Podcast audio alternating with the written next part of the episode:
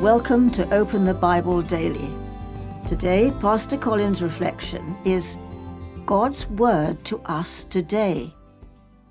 Deuteronomy chapter 5 verse 29 reads, Oh, that they had such a heart as this always, to fear me and to keep all my commandments, that it might go well with them and with their descendants for ever.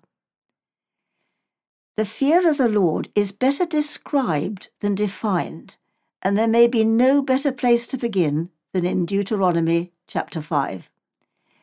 This chapter begins with Moses recalling how he had given the Ten Commandments to the people of God. The whole event was terrifying.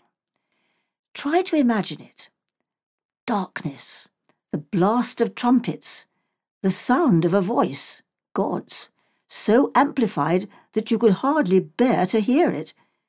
But overwhelming all of that was a massive blaze of fire that descended on the mountain. The fear of the Lord was pressed in on Moses and the people of God that day.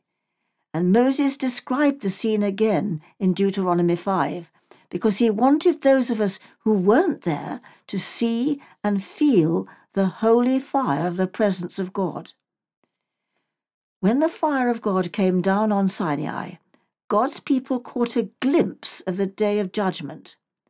The judge of all the earth came down, and they saw his holy fire. They were in awe, and they were able to say, Look at who saved us, and look at what we have been saved from.